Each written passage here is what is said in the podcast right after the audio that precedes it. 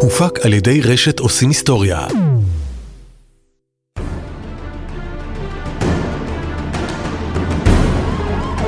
משטרת ישראל מציגה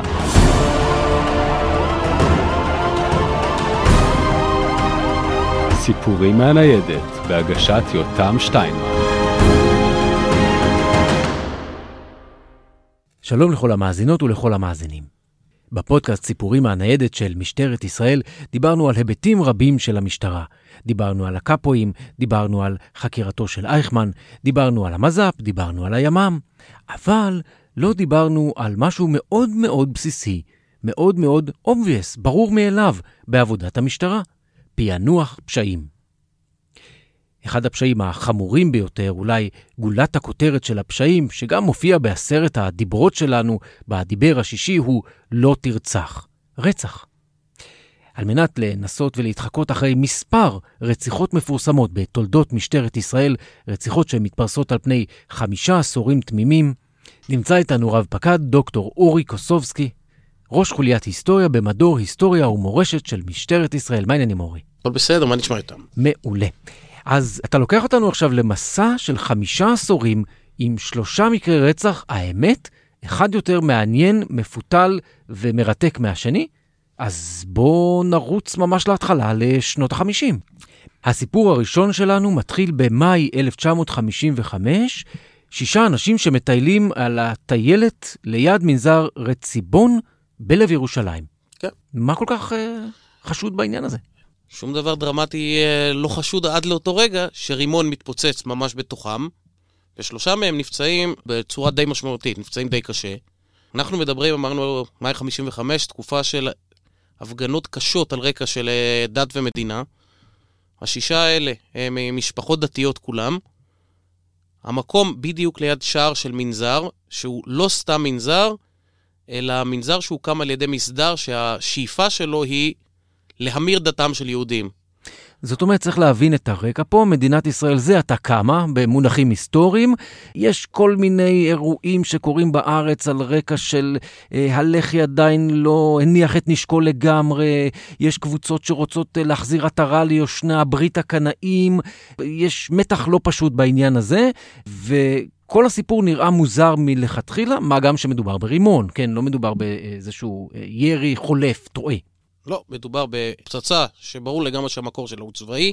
אנשים שחלקם הם משפחות מוכרות בהקשר המעמד שלהם בתוך העולם הדתי, וכאמור, צמוד למנזר שמנסה לנצר יהודים, ושבתוכו מתגוררות כל מיני דמויות, כל אחת מהן נראה שיכול להיות שיש מישהו שיכול לנסות לפגוע בה. ששת המטיילים נחקרים בחשד שאולי הם קשורים למשהו, המשטרה מגיעה למבוי סתום כי הם לא קשורים. הם לא קשורים, חלקם נחקרים בתוך בית חולים כשהם פצועים, מבחינה הזו עוברים חוויה לא פשוטה. משתחררים, התיק נסגר, מה שנקרא בעגה משטרתית, עלן, עבריין לא נודע. כרגע אנחנו נמצאים בדד אנד, מבוי סתום.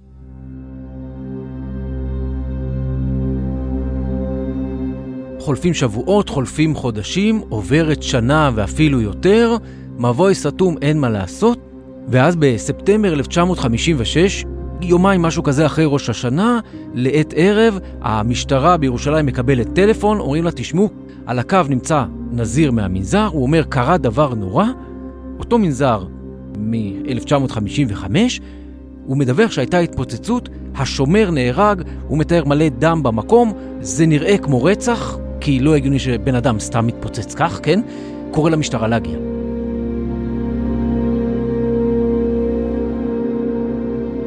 המשטרה מגיעה, היא מוצאת במקום את גופתו של השומר, אליהו סינני, יהודי קראי, שקיבל את העבודה במקום אחרי שנאלץ לברוח.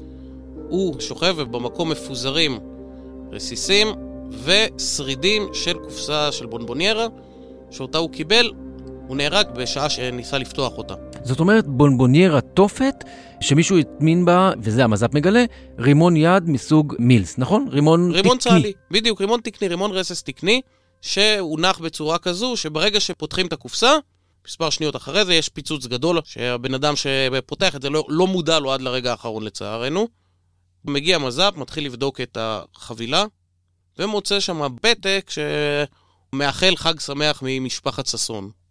לכאורה משהו מאוד מוזר, מי זו משפחת ששון, מה הקשר לאותו שומר, אגב, הוא איש מבוגר, הוא בן 60 פלוס.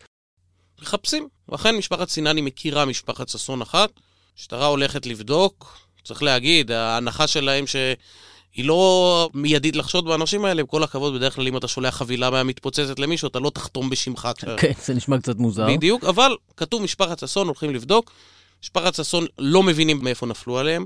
אומרים, אנחנו מכירים את אבל זה לא איזה קרבה שאנחנו מהסוג ששולחים מתנות.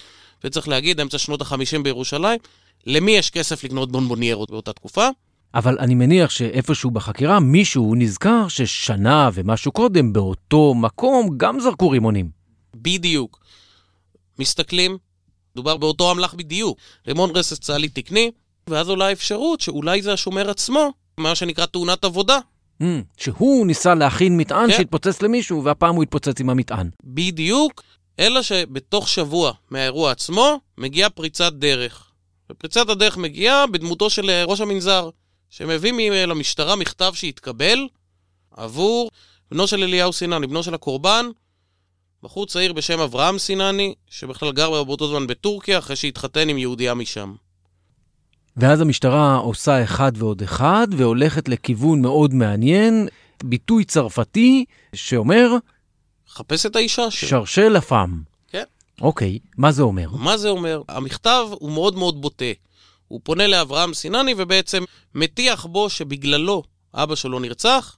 אם היית בסדר, אבל זה לא היה קורה, עכשיו זה יהיה על המצפון שלך. זאת אומרת, עכשיו המשטרה צריכה להסתכל על אברהם סינני ולחשוב מי יכול להרגיש שאברהם סינני עשה לו עוול כזה, שבעקבותיו הוא ילך ויבצע מעשה כל כך חמור. ואז עולה השאלה ההגיונית, מי רוצה ברעתו של אברהם סינני או של אליהו סינני אביו? יש להם אויבים, יש להם שונאים, הם הסתבכו אולי במשהו? המשטרה בודקת ומחפשת, ומגיעים לבחורה צעירה בשם שושנה ברזני, שלפי הבדיקה שלהם, הייתה ביחסים מאוד מאוד קרובים עם אברהם סינני, והמשפחה שלה... הבן, כן? בדיוק, עם הבן. והמשפחה שלה איימה עליה בחרם, מכיוון שמבחינתם, אברהם סינני הוא גוי. בואו נסביר את העניין הזה. אברהם סינני, בנו של אליהו הנרצח, הוא מכת הקראים, היא כת יהודית ששוללת את התורה שבעל פה, ראשיתה בבבל, יסודה במאה השמינית לספירה. הם קראו להסתמך רק על התורה שבכתב, בניגוד ליהודים רבנים, שמכירים כמובן, כמו שאנחנו יודעים, בתורה שבעל פה. היא התפצלה מהיהדות, והיום הם מפוזרים במספר מקומות בארץ, ואותו נרצח היה מבין העדה הזאת, וכמובן גם בנו. בדיוק. ומה שקורה זה שעל רקע העובדה שיש מכשולים במערכת יחסים ביניהם, והעובדה שהיא מבחינתה הייתה מוכנה ללכת נגד ההורים שלה, להיות איתו, היא הרגישה נבגדת ביותר כאשר הוא התאהב ביהודייה מטורקיה, החליט להתחתן איתה, ועזב את הארץ, עבר לגור איתה שם. השלב הבא, אני מניח, אה, להגיע לאותה גברת. כן, לא בעיה גדולה, הם יודעים את הגיל שלה, הם יודעים את שמה, הם מגיעים אליה ללשכה שבה היא משרתת, רצה הגורל והיא לא ציפתה להם, מדף מאחוריה, הם מוצאים נצרה של רימון רסס צה"לי. אוקיי. כן. צעד הבא של המעצר הוא כמובן בלתי נמנע. בלשכה גם הם מוצאים מכונת כתיבה. עכשיו, המכתב שמטיח את ההאשמות באברהם סינני נכתב במכונת כתיבה. לוקחים את מכונת הכתיבה הזו כדי להביא את זה, כמובן, למחלקה לזיהוי פלילי. יש מעבדה שמתעסקת בהשוואת מסמכים, לבדוק האם אפשר להתקדם גם בזווית הזו כדי לחזק את החשדות. המז"פ לא מפסיק פה את פעילותו, הוא גם בודק את כתב היד של אותה הגברת שושנה ברזני ומגלה להפתעתו, או שלא להפתעתו, שכתב היד מתאים למכתב. לברכה יפ... ממשפחת ששון. המערכונת כתיבה מתאימה למכתב לאברהם סינני, היא נחקרת, ובמהלך החקירה מתברר שם נוסף, למעשה שני שמות נוספים, צלח מזרחי ופנחס פנחסי. שניהם מי הם? שני צעירים ירושלמים, שבדיוק כמו שהיא הייתה כרוכה אחרי uh, אברהם סינני, הם היו כרוכים אחריה. הם היו mm. מאוהבים בה בצורה טוטאלית. כאמור, אנחנו רואים איזה רמה של אהבה היה מדובר כאן. פנחס פנחסי היה חייל בשירות סדיר, והוא האיש שבשבילה, בשתי הזדמנויות שונות, גנב רימון מנשקייה צה"לית, והביא את זה לה. הוא האיש שיחד איתה, במאי 1955, זרק רימון לעבר קבוצה של צעירים בסמוך למנזר, כאשר הם זיהו בצורה לא נכונה את אחד הצעירים בתור אברהם סינני. הרימון השני הוא הביא בשלב מאוחר יותר, כשאז היא גייסה למשימה את סאלח מזרחי, בו היא תכננה להשתמש לפעולת זריקת רימון נוספת, אלא שהוא עצמו הביע חשש שאם יזרקו רימון, עלול לקרות מה שקרה בפעם הקודמת שלה, חפים מפשע עלולים להיפגע. ולכן ביחד הם מרכיבים את אותו מטען ושולחים את זה באופן ספציפי ליעד שבו הם מנסים לפגוע, במטרה מבחינתם שלא ייפגעו אנשים מלבד הבן אדם המיועד. יש פה בעצם סיפור של גברים כמריונטות, אם נגיד ככה, שהולכים שבי אחרי נערה, שבעצם, נקרא לזה בלשון העם, מערבבת אותם, עושה בהם בשלה, כברצונה, ובעצם גורמת להם, אנשים נורמטיביים נקרא לזה ככה, לבצע פשע אה, מחריד של רצח. כן, ורק בזכות תרגיל חקירה שעושים לצלח מזרחי, שבמהלכו בעצם אומרים לו שהיא כבר סיפרה הכל והיא האשימה אותו בהכל, הוא נופל בפח ובעצם משחרר את הסיפור המלא ובעצם סוגר את כל החורים שהיו לחוקרים לגבי השתלשלות העניינים שקשורה לרצח עצמו. לאור הראיות ולאור העדויות היא מורשעת בדין, שושנה ברזני, היא נידונה למאסר עולם, מערערת, כמובן ערעורה נדחה, אבל ברבות הימים מומתק מאסר העולם בחנינה ומקוצר. בסופו של דבר ריצתה פחות מעשר שנים. וכך ביום שישי, 25 במרס 1966, שבוע לפני חג הפסח, משוחררים ברזני ושותפה לפשע המזרחי. מי שקוצב את uh, עונשם הוא נשיא המדינה יצחק בן צבי, ופרט uh, מעניין, שאותו נשיא מדינה שנים קודם לכן, הוא זה שהמליץ על אליהו סינני שיקבל את משרת השומר במנזר רציבון, מנזר שהוא גם בו מצא את מותו. כעבור שלוש שנים, אורי, היא גם כותבת ספר. היא כתבה ספר מאוד מאוד מעניין שמתאר את החוויות של אסירת עולם בכלא. צריך להגיד, הכלא הוא כלא נווה תרצה, זה כלא יחיד לנשים עד היום במדינת ישראל, והיא מתארת שם את החוויות של האירועים שונים שמתרחשים שם. אז עד כאן הסיפור הזה, ונרוץ 30 שנה קדימה לסיפור הבא שלנו.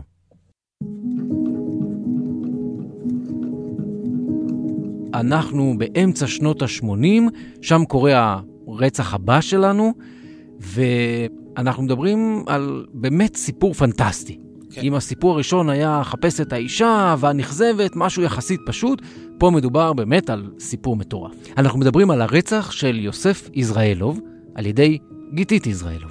כן, המשטרה מוזעקת לפארק הלאומי ברמת גן, גם המלאכותי שם. שם התגלתה מכונית שקועה, ובתוך המכונית, במושב האחורי, אנחנו מוצאים גופה של גבר בגיל העמידה, שמזוהה מהר מאוד, גם על פי רישומי הרכב, בתור יוסף יזרעאלוב, בן 53, תושב רמת השרון, חבר ותיק בקואופרטיב דן, נשוי די טרי, קצת יותר משנתיים, לגיתית דרזנר, שצעירה ממנו בקרוב ל-17 שנים. האירוע קורה ב-26 לינואר 86, אני מקריא מסיכום החקירה. נמצאה גופתו של יוסף יזרעאלוב כשהיא מונחת על המושב האחורי של מכוניתו מסוג פרינץ 4, שהייתה שקועה במימי אגם בפארק הירקון. המנוח היה לבוש, אך רוחסן מכנסיו פתוח. וואו, אוקיי. אבל כל אירוע כזה, כמובן יש לו היסטוריה, הוא, הוא מתחיל הרבה לפני. בדיוק. העובדה שהגופה נמצאת במושב האחורי, די מחלישה את האפשרות שמדובר בתאונת דרכים לצורך העניין. או התאבדות. או התאבדות. סביר להניח שמה שנקרא, האיש לא תכנן להגיע למצב שבו הוא נמצא.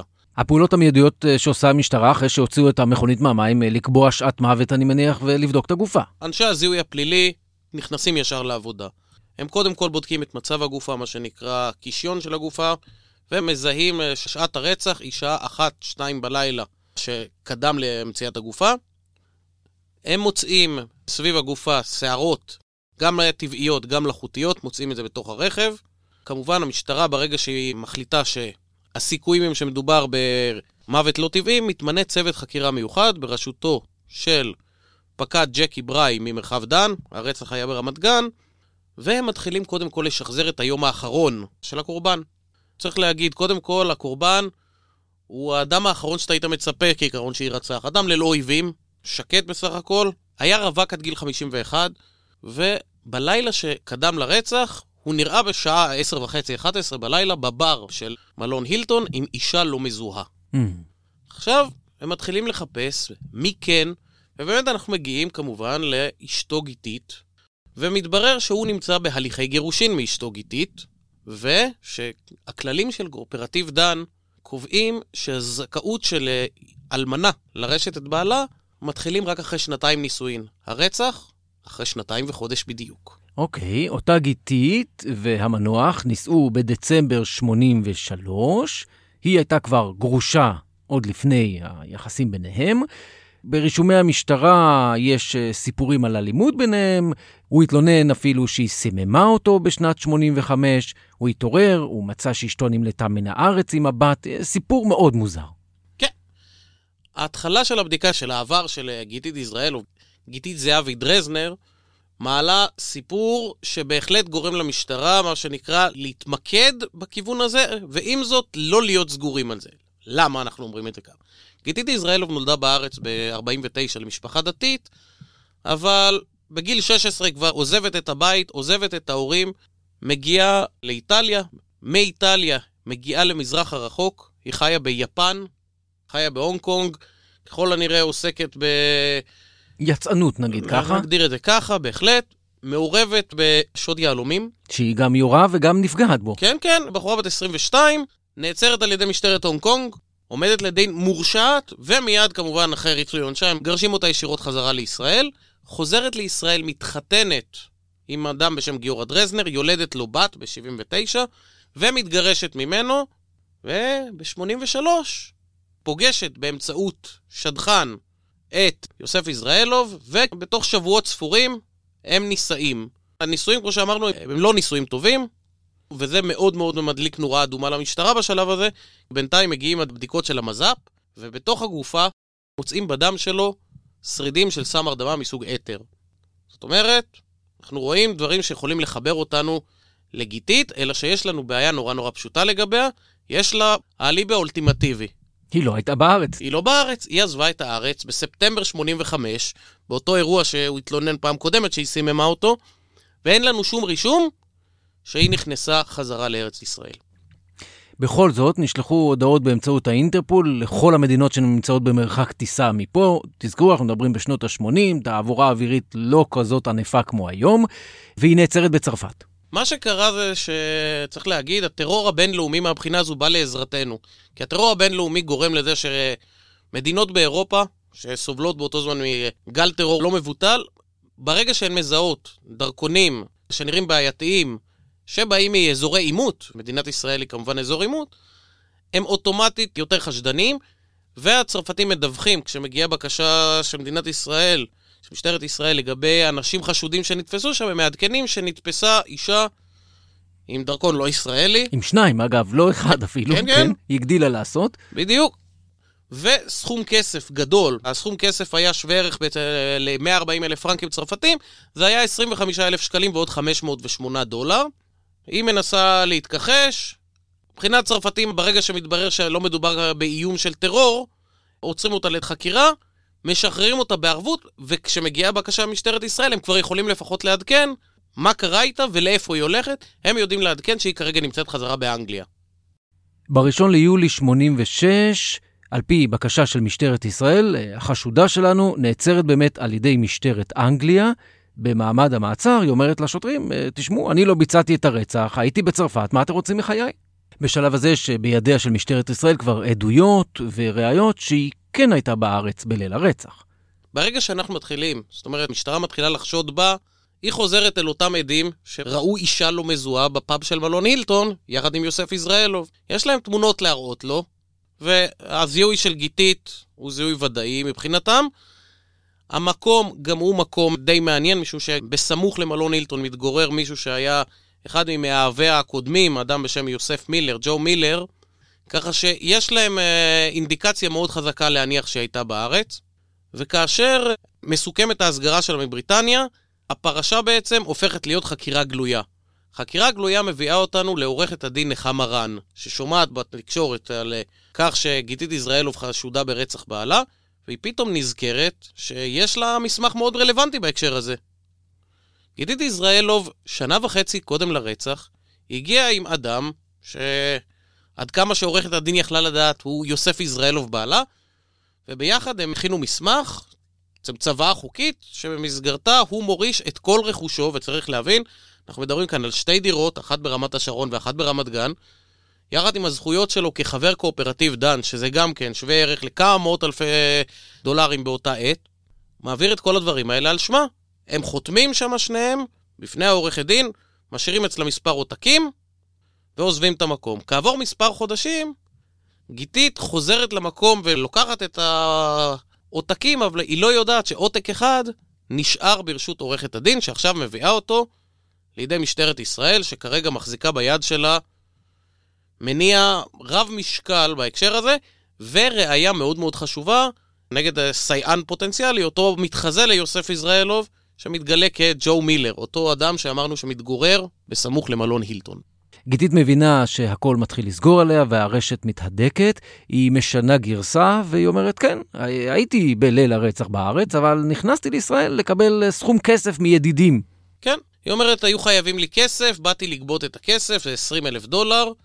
זאת אומרת, עבירת זיוף דרכונים היא קלה יותר מאשמת רצח. בוודאי, היא אומרת, אה, הייתי פה, העובדה גם שאין התאמה בין הסכום שהיא אומרת שהיא באה לקחת לסכום שמצאו עליה בצרפת, נגדיר את זה ככה, לא בדיוק אה, מחזקת את הגרסה שלה. ובשלב הזה אנחנו מגיעים גם לעניין שהמז"פ. בשלב הראשון של מציאת הגופה אמרנו, לוקח דגימות של שערות שם, מוצא שערות סינתטיות ומוצא שערות אמיתיות. ובכן, כשהיא מגיעה לארץ, הבריטים מעבירים לנו גם דברים שנמצאו עליה, וזה כלל מספר פאות נוכריות וכל מיני פריטים אישיים שהיו ברשותה. ויש התאמה, הפלא ופלא, בין uh, השערות הסינתטיות של אותן פאות לשערות שנמצאו בזירת הרצח. כן, אחוזי הוודאות שאומרים שהיא הייתה שמה איתו באותה סיטואציה, במושב האחורי במכונית, בליל הרצח, האינדיקציות הן מאוד מאוד חזקות, אנחנו אומרים גם במישור הפורנזי, גם העובדה שהאליבי שלה כבר לא קיים בעצם, הוא נופץ לרסיסים. אי אפשר היה למצוא מניע יותר חזק הרי בהקשר הזה, והמשטרה מעבירה את התיק לפרקליטות עם המלצה ברורה להגיש כתב אישום על רצח.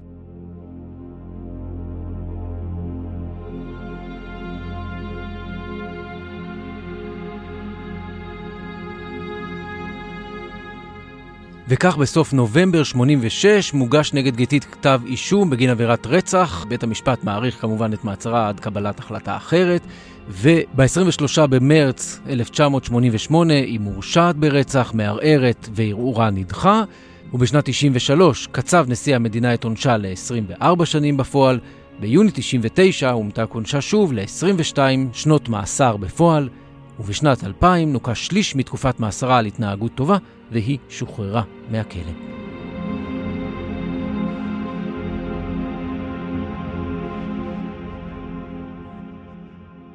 רב פקד דוקטור אורי קוסובסקי, ראש חוליית היסטוריה במדור היסטוריה ומורשת של משטרת ישראל. הסיפור השלישי והאחרון שלנו, האמת שקשור בצורה באמת מוזרה לסיפור השני שלנו, של רצח יזרעאלוב. מי שטיפל בירושה ובצוואה של יוסף יזרעאלוב, המנוח, היה בן דודו, עורך הדין עדי עזר, שהיה ידוע באותה תקופה בתור עדי יזרעאלוב, טרם עברת את שמו. הוא זה שדאג לכך שאשתו של יזרעאלוב גיתית לא תקבל דבר מאותה צוואה שהייתה חלק מהמחלוקת ביניהם. אז אנחנו קופצים לשנת 2004 ברשותך. אנחנו מדברים על 19 ביולי 2004, שעה 7 בערב. השופט, רשם בית המשפט המחוזי בתל אביב, עדי עזר, מגיע חזרה לביתו ברמת השרון, מחנה בסמטת הצופים את רכבו של מחניה הפרטית, אלמוני ניגש ויורה לתוך הרכב מספר יריות שבאקדח 9 מילימטר, ולצערנו הכדורים מוצאים את מטרתם, והשופט עדי עזר נהרג. ראוי לציין שבכל שנות קיומה של המדינה מעולם לא נרצח פה שופט, זה באמת רגע מכונן בתולדות הפשע הישראלים, נקרא לזה ככה. אירוע יוצא דופן חריג לרעה. יש איזה קוד כזה של כבוד בין שופטים, שוטרים ועבריינים שלא פוגעים, כי באמת כל אחד עושה את תפקידו וזה לא אישי, ואנחנו מכירים את הדברים האלה, אבל פה באמת נחצה איזשהו גבול, איזשהו כן. קו אדום. ובאמת ההתייחסות לזה היא בתור אירוע חריג. כל בכירי תחום אכיפת החוק במדינת ישראל מגיעים למקום. כולל כמובן אנשים שתהיה התלבטות את מי מהם למנות לחקור את אותו פשע. המשימה לחקור את הרצח מוטלת על הימ"ר, היחידה המרכזית, מתוך הנחה שהיחידה הזאת, עם מקורות המודיעין הטובים שלה, יוכלו לפענח את הרצח אה, במהירות. כן. מפקד היחידה, ניצב משנה דני אבימאיר, פונה לשני ראשי מפלגים שלו, שכל אחד מהם יהיה לו תפקיד מאוד מאוד מהותי בתחום של ניהול התיק. הוא פונה למי שמנהל את נושא החקירות, שזה ראש מפלג תשאול, סגן ניצב אבי נוימן, ולראש מפלג בילוש, שזה הגורם שאחראי על הפעילות המבצעית, זאת אומרת אה, עיכוב וכדומה, שזה סגן ניצב אלי אסיאג, אומר להם, כרגע המשימה היא שלכם, נוימן צריך לבנות ולגבש צוות, יש לו כרגע ראש צוות שאומנם עסוק מאוד, אבל הוא נחשב כעיקרון למי שאמור לטפל בתיקים כאלה, והוא מתקשר אליו לבית, לרב פקד יוסי ביניים, אומר לו לגבש את הצוות שלו ולהתחיל לעשות את פעולות החקירה הראשונות שקשורות לביצוע הרצח. במקביל, מז"פ כבר בזירה ומתחילים לעבוד. כבר מפעולות החקירה הראשונות, די ברור שהחקירה הזאת תהיה מורכבת מאוד. מדובר פה במקצוענים, אין טביעות אצבעות, אין קולות ירי, זאת אומרת, השתמשו כנראה במשתיקי קול. בדיקה בליסטית מראה שמדובר באקדח 9 מילימטר, אולי האקדח הגנרי הכי מצוי במדינה. מה בכל זאת מצליחים למצוא? מה מגלים? ראשית, באופן חריג לגמרי, הרכב עצמו לא נבדק בזירה, להבדיל למשל מה שקרה עם יוסף יזרעאלוב, כי הזירה הייתה מוצפת באנשים. לוקחים את הרכב, הוא נגרר על ידי המז"פ באופן חריג לתחנת רמת השרון, מתחילים לבדוק אותו. ומוצאים מג... בו פתק מאוד מעניין. כן, פתק מודפס במכונת כתיבה, שבו כתוב שצריך לשחרר את יצחק זוזיאשווילי, שהוא חף מפשע, יש לשחררו לאלתר, לגרש אותו לחו"ל, לא להגיד לו למה, ולא יהיו אזהרות נוספות. זה מה שכתוב בפתק. אוקיי, זה מניע, או שזה לא ממש מניע? אף אחד לא יודע בהתחלה גם מי זה יצחק זוזיאשווילי. כן. בודקים ומתברר שזה אסיר עולם. להגיד שזה אומר משהו למישהו, אי אפשר להגיד את זה. ומה שקורה זה שממשיכים לעבוד בשיטות הרגילות. השיטות הרגילות אומר, קודם כל אנחנו מחפשים עדי ראייה, אולי מישהו ראה משהו, ומנסים לחפש מניעים. וכאן יש לנו בעיה. ובאמת בחיפוש המניעים אנחנו נתקלים בבעיה, כי יכולים להיות המון מניעים. הוא סך הכל איש פרטי, אין לו מי יודע מה האויבים, אבל אי אפשר לדעת. אולי המניע בכלל אה, לאומני, אולי המניע מקצועי, כמו שאמרתי. אולי אה, איזשהו מישהו שהוא שפט לתקופה ארוכה רוצה לנקום בו באופן אישי. באמת, מה עושים?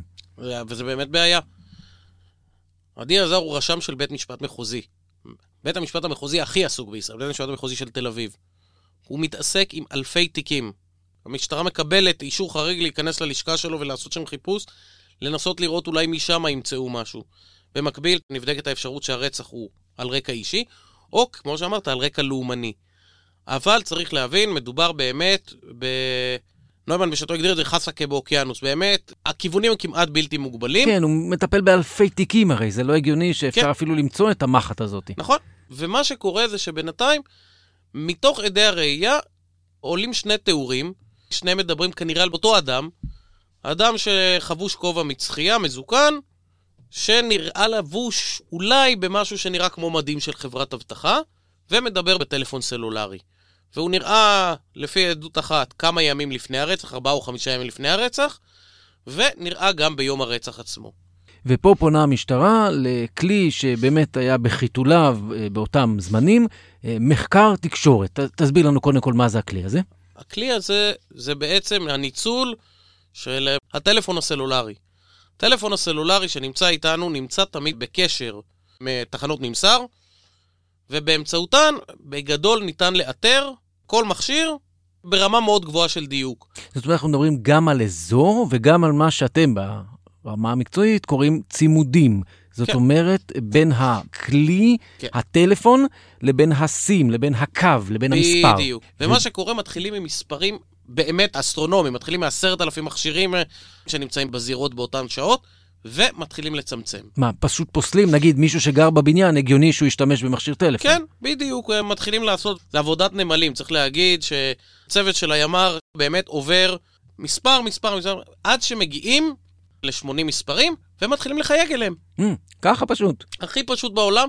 אחרי שעוברים על 80 מכשירים, רובם נפסלים, ונשארנו עם שלושה מכשירים ושני מספרי סים שאנחנו כרגע לא יודעים להצמיד אותם לבן אדם. הם נקראים בשמות המאוד מפתים, 231, 443 ו-275. שלושה מספרים, קודים למספרים בחקירת המשטרה, שבעצם מלווים את הרצח הזה, ואנחנו רואים את אותם מספרים, גם מדברים ביניהם, גם מתנהגים בהתנהגות חשודה, כמו להגיע למקום מסוים וללכת ממנו באותן שעות ובאותם ימים, והמשטרה מתחילה לקבל איזשהו אופי. לאותו מחקר תקשורת. כן, מהמספרים האלה אנחנו צריכים לראות, יוצאים מאזור חניון בית המשפט המחוזי בתל אביב, כמעט באותה שעה שיצא רכבו של עדי עזר, ויש לנו הרי חניון מודרני, יש הרי הצבעה אלקטרונית מתי הרכב של השופט יצא, אנחנו רואים שכמעט באותו זמן נמצאים שם שני המכשירים, ואז אחרי זה אנחנו מוצאים אותם בסמוך לשעת הרצח. אמרנו, הרצח הוא סביבות שעה שבע, שעה שבע ותשע דקות, אנחנו מוצאים את אותם המספרים, אנחנו מוצאים באזור מחלף הכפר הירוק, שזה מאוד מאוד קרוב כאמור, למקום עצמו. לאחר מכן אנחנו רואים שאחד עולה צפונה, ואחר מכן מתמקם באזור נתניה, ונשאר שמה. מספר השני עולה צפונה לאזור מכמורת, ואז יורד חזרה לאזור תל אביב, ונשאר שמה. עובר שבוע, צריך להגיד עוד פעם, זה רצח חריג ורמת העניין של מערכת המשפט בו. וגם הפרופיל התקשורתי מאוד גבוה. בדיוק, הוא יוצא דופן, והיועץ המשפטי לממשלה, שזה בעצם הנציג הבכיר ביותר של מערכת אכיפת החוק במדינת ישראל על פי חוק, מני מזוז מזמן דיון לקבל עדכון אה, לגבי סטטוס החקירה. הימ"ר, כמקובל, מכין מצגת, ובמסגרת פעולות חקירה שהוא ממליץ, שקף מספר 8 מדבר על תשאול אסירים. למה תשאול אסירים? יש אפשרות לאסירים אחרי תקופה מסוימת לצאת לחופשות, ולא כולם חוזרים. מכיוון שאלה שלא חוזרים הם באותו רגע מוגדרים כאסירים בבריחה, נפוץ מאוד בקרבם העובדה של לחיות חיים עבריינים, הם כבר גם ככה הרי מסובכים, אז הם אומרים, אנחנו ננסה לבדוק אה, גם את הזווית הזו. בתכלס, כשמכניסים את זה כשקף, הם מתייחסים לזה בתור פעולה שגרתית, פעולת חקירה נוספת. אלא שמזוז שאל ספציפית על הדבר הזה, כי הוא אמר להם שהוא קיבל פנייה מסנגור פלילי, שאמר לו שפנה אליו בשם הלקוח שלו, יצחק זוזיאשווילי, שאומר שהוא יכול למסור מידע שיכול לעזור בחקירת הרצח. Hmm. זאת אומרת, פעמיים בשבוע אחד, שמו של זוזיאשווילי עולה באוזני החוקרים. בדיוק, ומשני כיוונים שונים לגמרי. פעם אחת בתוך הרכב, פעם שנייה, כאשר מגיעה פנייה ממנו כמי שמציע לעזור למשטרה. מן הסתם באותו רגע מוצאים צווים שמאפשרים האזנה לשיחות של זוזיאשווילי מהכלא, ובאמת עולה שיחה אחת מעניינת. כן, השיחה מגיעה לגורם כלשהו, שמקבל הודעה, לא מזוזיאשווילי עצמו, זוזיאשווילי אמרנו אסיר עולם, הוא באותו שבוע במקרה מנוע משמעתית מלדבר בטלפון, אבל ברור לגמרי שמי שמדבר, מדבר מטעמו. הוא אומר, תגיד לאבי שיש בעיה עם החברים של דוד. הוא כבר יבין, מה שנקרא. בדיוק, הוא יבין. אוקיי, המשטרה לא יודעת עדיין מי זה אבי, מי זה החברים של דוד, אבל השיחה כאמור מואזנת ומטוללת, וחצי שעה אחרי שהשיחה הזו מואזנת, אותו גורם שקיבל את השיחה מתקשר למכשיר 275. המוכר לנו ממחקר בדיוק, התקשורת. בדיוק, אחד משני המספרים שנמצאים כרגע בתל אביב. ושני ענפי החקירה, מה שנקרא, שני כיווני החקירה. מתחברים. מתחברים. בדיוק. וכעת המשטרה צריכה לחפש את אבי. עכשיו, מאוד מאוד מאוד מורכב. כן. אנחנו יודעים שאבי נמצא במרכז תל אביב, אבל במרכז תל אביב נמצאים... עוד כמה אבים, אני מניח. אני אומר כמה, כמה אלפי אבים, לא בטוח שלאיש קוראים כידוע אבי. אותו אבי כאמור לא עוזב את מרכז תל אביב, זה לא פשוט לאתר אותו, כי גם יש הרבה טלפונים באותה סביבה, אז קשה לעשות איכון, מה שנקרא.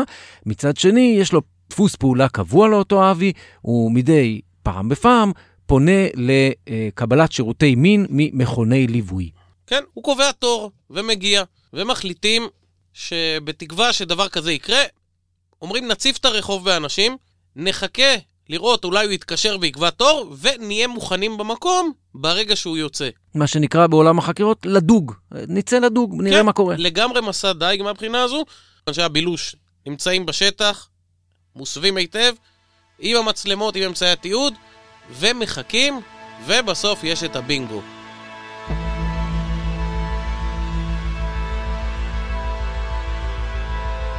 אבי מתקשר לאותו מכון ליווי שהוא רוצה להגיע אליו, הצוות מחכה בחוץ, אבי נכנס, עושה מה שעושה, יוצא החוצה, ויש לנו תמונה ראשונה של אבי מתועדת, ומאותו רגע ואילך, הימ"ר כבר לא יורד ממנו. עכשיו הם יודעים מי זה הבן אדם, זאת אומרת, הם יודעים איך נראה הבן אדם, הם יודעים איפה הוא מתאכסן, אחרי שאחת הפעמים שהוא יוצא מהחדר, נכנסים אליו גם לחדר, ומה שנקרא, ממתקנים אותו, זאת אומרת, מכניסים שם אמצעי עיכוב כדי לדעת מה קורה בזמן שהוא שם, מגלים במקום אקדח 0.22 עם השתיק קול, חשוב להגיד, לא נשק הרצח, האקדח, אה, נשק הרצח אמרנו 9 מילימטר. מצד שני זה אקדח עם השתיק קול. בדיוק. אקדח עם השתיק קול זה כבר, אנשים, בדרך כלל אנשים שומרי חוק לא מחזיקים השתיקי קול, כן.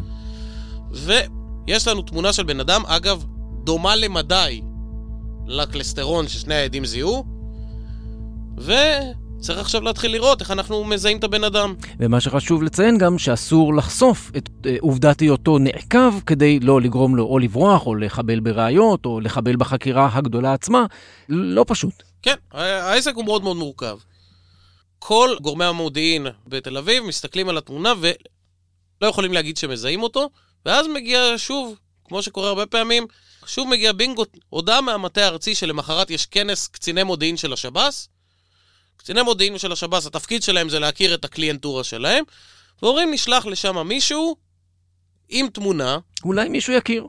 ואכן, אחד מקציני מודיעין של השב"ס מסתכל עליו ואומר להם, זה רפי נחמני, אסיר עולם בבריחה. Hmm. בדיוק כמו שדיברו בהתחלה לגבי תשאול אסירים, יש לנו בן אדם שהוא רוצח, רוצח מורשע, שאמור להיות בכלא ולא נמצא בכלא. תוך כדי זה עולה פרט אה, טריוויה, אם תרצה, מעניין. מתברר סוף סוף מה פירוש הביטוי החברים של דוד. במהלך אחת השיחות שלו עם המספר השני בנתניה, מתברר שהחברים של דוד זה בעצם כינוי שלהם למשטרה. Hmm. דוד היה שוטר תנועה שעצר מישהו פעם. האיש מנתניה, אגב, אה, חשוב להגיד, הוא זוהה, הוא זוהה במהירות. היה, זה היה מספר חוקי של גורם עברייני שהיה קשור לסמים, והמשטרה זיהתה, היא ישבה עליו, אבל כרגע הוא לא היה הגורם המרכזי, הגורם המרכזי היה אותו אבי. ומה שקורה, אבי כמובן, רפי נחמני. כן, ואותו דוד זה בעצם אה, שוטר שעיכב, וככה הם החליטו לכנות את המשטרה. בדיוק. ופה, בנקודה הזאת, הימ"ר, היחידה שחוקרת, מפגינה יצירתיות מאוד גבוהה, ומגיעה למה שנכנה מכאן, התרגיל. כן. מה שקורה כעת, צריך לגרום לזה שנחבר את שני האנשים האלה באופן ישיר.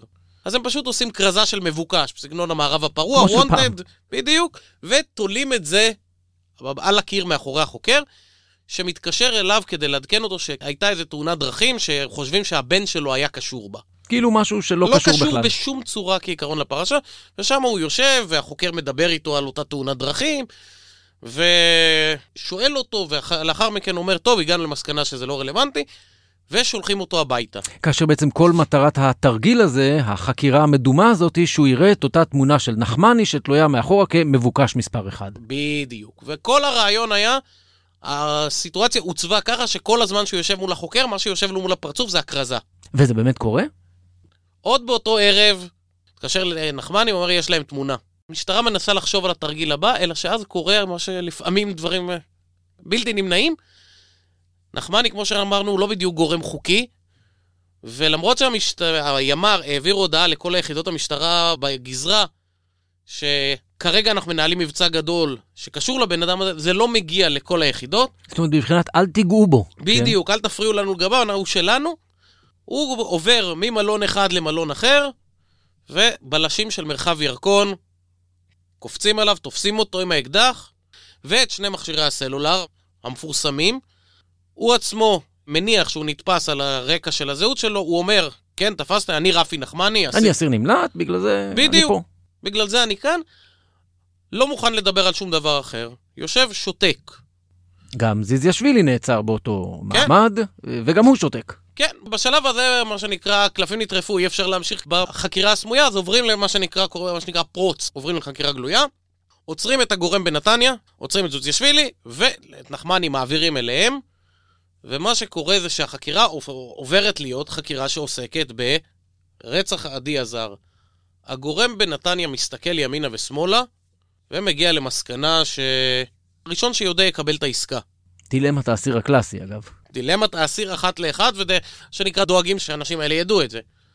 וכיוון שהוא לא האיש שלחץ על ההדק, והוא לא האיש שנתן את ההוראה, הוא רץ לחתום על עסקה של עד מדינה, ואז הוא מציין שבעיקרון הוא גייס שני עבריינים נוספים, שנפגשו עם נחמני אחרי הרצח, הם נפגשו במכמורת, בדיוק כמו שראינו שמספר 275 אחרי הרצח עולה צפון על מכמורת ואז יורד לתל אביב. ומה שקורה, הם הטמינו בהתחלה את האקדח שמה, ושמה נחמני שרף את הבגדים שלו, ולאחר מכן הם התחרטו, הוציאו משם את האקדח והעבירו אותו לאזור פלמחים. נסיעה למכמורת, מוצאת שם שרידי בגדים, שאומנם לא מזוהים ב-100% כבגדים של נחמני, אבל בהחלט מחזקים את אותו סיפור.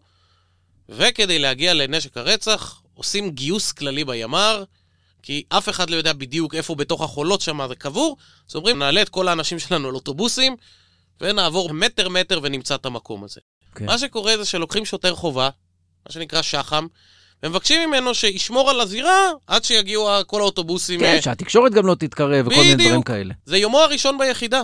אומרים לו, תשב, תחכה, רק תשמור שם כל הזירה ריקה. הוא יושב שם, תופס לו מקום ליד העץ, ועם היד שלו מכניס, אתה סתם משחק בחול, מהשעמום. כן, ומוציא אקדח. את האקדח. ועכשיו יש לנו את כלי הרצח. אקדח התשע מילימטר, שהמז"פ מצליח להתאים לקליעים שהיו בזירה. מה אנחנו בעצם יודעים אחר כך מחקירת ההמשך על אה, כל סיפור הרצח? למה דווקא עדי עזר? למה החליטו לפגוע בכלל בבכיר? זה הסיפור הטרגי. עדי עזר לא היה מטרה כעדי עזר. הוא היה מטרה כשופט מחוזי, שמתגורר במקום שמבחינתם היה זירה יותר מבודדת. הוא גר בבית פרטי ולא בבית קומות, הוא גר בסמטה ללא מוצא, מה שאומר שיש פחות שכנים, פחות אנשים שיכולים להסתכל, ולכן הוא נבחר. עכשיו, הם חיפשו איש בכיר, שהרצח שלו יגרום לרצון של המערכת לעשות עסקה בכל מחיר כדי לקבל מידע על הרצח. ולכן הרעיון היה, יבוצע רצח של איש מאוד בכיר בתוך מערכת המשפט, ואז יוצע למשטרה דרך להשיג את האקדח, את כלי הרצח, ובתמורה לכך, זוזיאשווילי יצא לחופשי. זאת אומרת, עדי עזר בעצם נבחר באופן מקרי לגמרי, אקראי לגמרי, ועל ידי חבורה צינית לחלוטין, באמת, אה, באופן שיטתי, פשוט חיפשה בן אדם שאפשר יהיה להרוג אותו, בתקווה שאפשר יהיה לעשות מסחרה לגבי מידע על אותו רצח שהם ביצעו. אנחנו יודעים היום בעצם מי יזם את העניין? האם זה בא מזוזיאשווילי עצמו, או איזושהי עסקה בין עבריינית כזו שבסופו של דבר הגיעה למעשה הזה? ההנחה היא שזוזיאשווילי הוא הגורם, הוא עבריין בכיר בהרבה מהאחרים, הוא גם היה בעל משאבים כספיים ברמה שונה לגמרי מהאחרים. הוא הכיר את נחמני אגב, עוד מימיו של נחמני בכלא, הם היו לתקופה מסוימת שותפים לתא, והוא היה זה שגם תוכנן להרוויח הכי הרבה כאמור מהביצוע. בסופו של דבר זוזיאשווילי ונחמני הורשעו ברצח ונידונו למאסר עולם.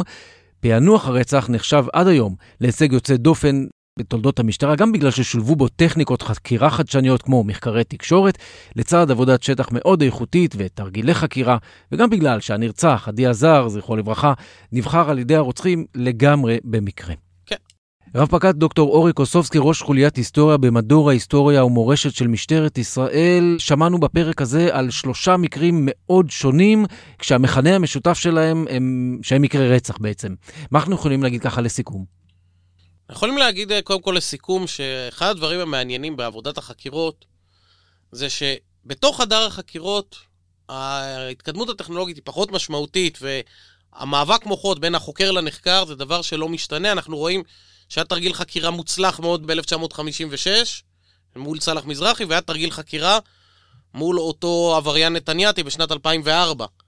אבל מחוץ לחדר החקירות, כשאנחנו מדברים על עבודה מול ממצאים בזירה ולחפש ראיות פורנזיות, ראיות uh, מדעיות, כאן אנחנו רואים את קדמות לאורך השנים, ואנחנו יכולים לראות איך משנות ה-50, דרך שנות ה-80, עד למאה הנוכחית, הנושא הטכנולוגי הופך להיות uh, מכפיל כוח משמעותי, והעובדה שהמשטרה יודעת לרתום אותו לצרכיה, בעצם uh, מאפשרת לה לפענח פשעים שבסבירות מאוד גבוהה, כנראה בעבר לא ניתן היה לפענח אותם. רב פקד דוקטור אורי קוסובסקי, ראש חוליית היסטוריה במדור היסטוריה ומורשת של משטרת ישראל, תודה רבה לך על הדברים המרתקים. תודה רבה.